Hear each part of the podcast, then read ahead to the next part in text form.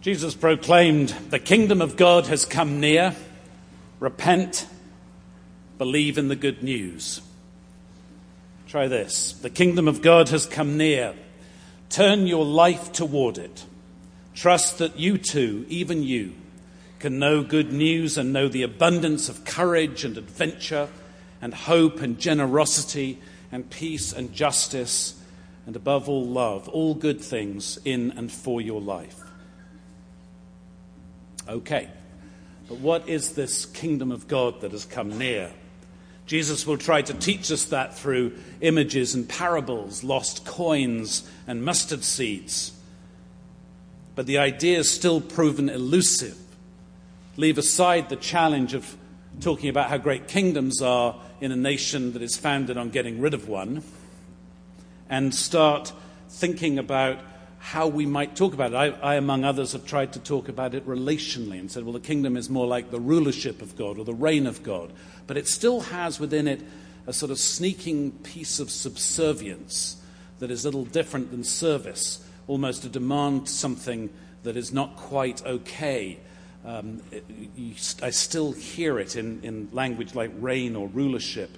Still doesn't sound like good news, especially when it's being proclaimed by someone who's apparently speaking for God in some way. It's the kind of reality, part of that package of realities that leads many to reject religion while claiming to value and hold fast to spirituality. It's problematic.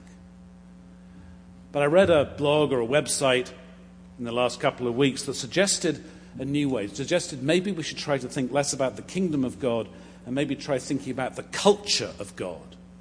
I found that fascinating maybe that can get us away from unhelpful intimations of subservience or traditional attempts to talk of God over against the world, which is sometimes called two kingdoms theology for those of you who've dug around in this area before.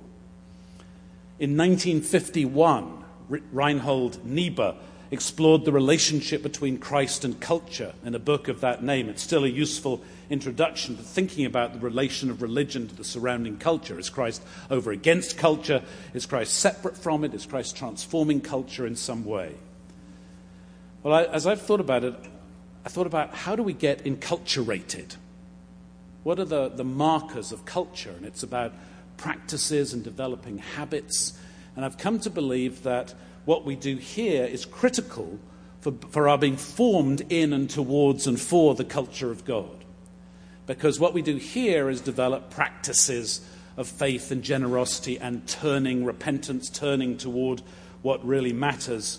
I, I remember a professor of mine once saying that, that liturgy was the hub of the wheel, that it was the center of everything that happened. And I remember thinking, I can, to this day, I can remember thinking, thinking God, I hope not.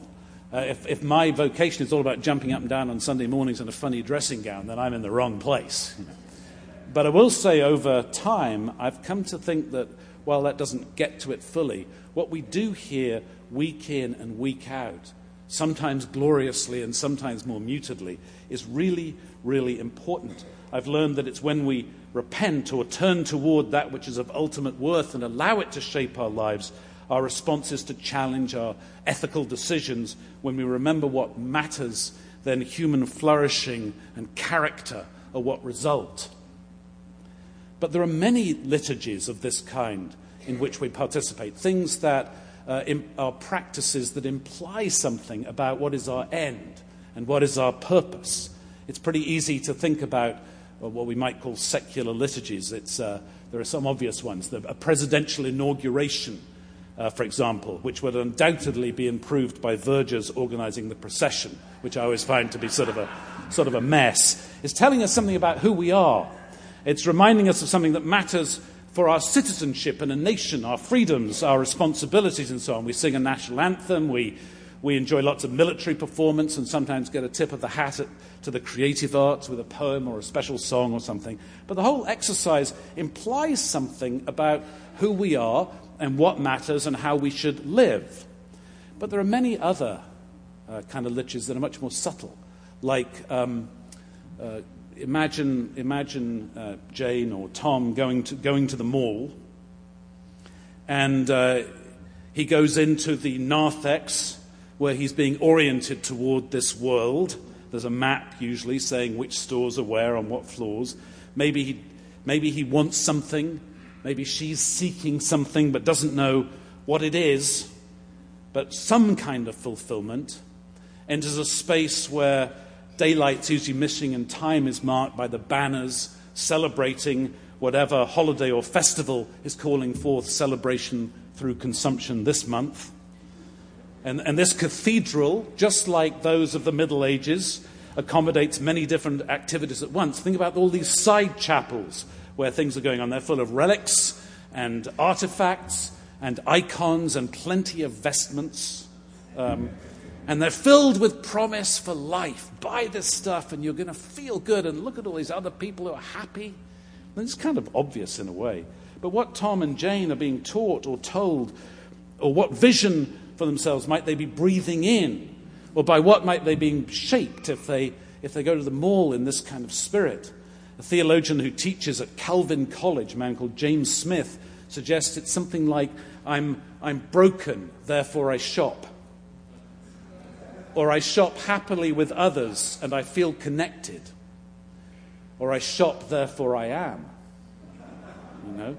It's, it's, it's, I mean, it's one thing to go to the mall, which for me is a foretaste of eternity in the wrong place, but the, it's one thing to go to the mall and actually want to get something and you know, get it and go home. It's another thing to kind of know how good it feels to have something new and keep going back for that feeling, and somehow it doesn't quite satisfy and it goes on and on.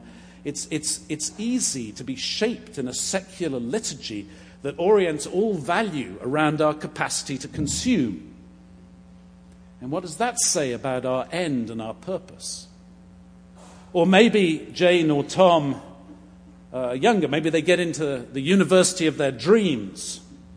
And they're certainly going to be informed in some discipline or other, information, incidentally, that is usually available on the web or elsewhere for free, or at least a lot less than the $60,000 his family are going to spend or borrow for one year. I'm just saying.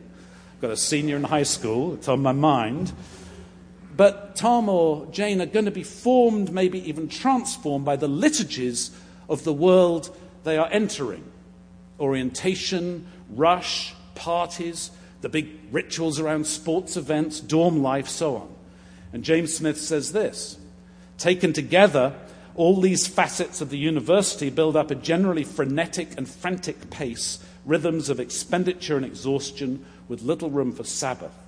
This too turns out to be excellent formative preparation for the real world of corporate ladder climbing and white collar overtime needed in order to secure the cottage, the boat, and the private education for the kids. Cynical, but wrong?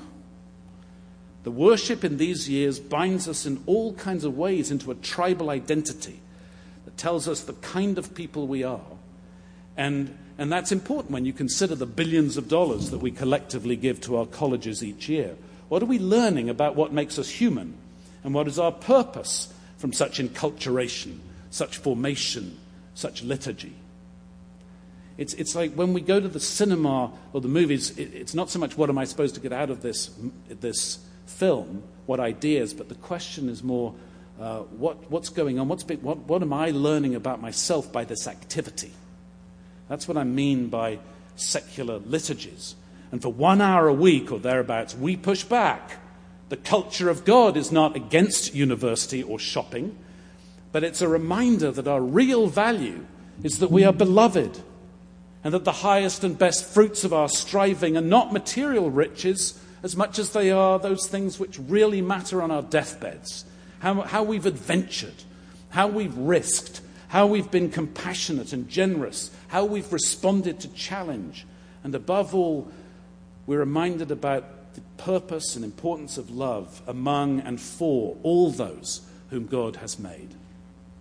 And that makes a difference in the choices we will make, and the biases we will carry, and the orientation toward which we will strive in a sinful and broken and compromised world. world. The kingdom of God, the culture of God is very close. Turn again and again. Remember that you, even you, can be restored, freed, fulfilled, whatever your current material circumstance. And be not seduced by the worship that caters to your desires but leaves you less than you were created to be. Practice faith that you may form life giving habits rather than those that are so easy to gather, like how good that first drink tastes, but the hundredth maybe not so much, or that how, how good it is to have something new, so keep going shopping. These are numbing habits, life numbing and diminishing habits, as opposed to practicing generosity, practicing love. Believe in the good news and invite your friends to share in it with you as well. That's what happens with the disciples. Turn toward what matters, and there will be a call to live toward what matters, and it makes a difference. In our customary time of silence, I invite you to consider what it might mean for you to live out of the reality that you are valuable because you are beloved. And to do that consciously for a few days this week. How might that shape your choices, your relationships in the days to come? Might it mean you've got to do something difficult and you will do it slightly differently? Might it mean you're in a relationship and you want to be a little more transparent? What does it mean to be a sign of good news if you turn award, turn anew toward the culture of God? In silence and in response to the gospel, let us pray.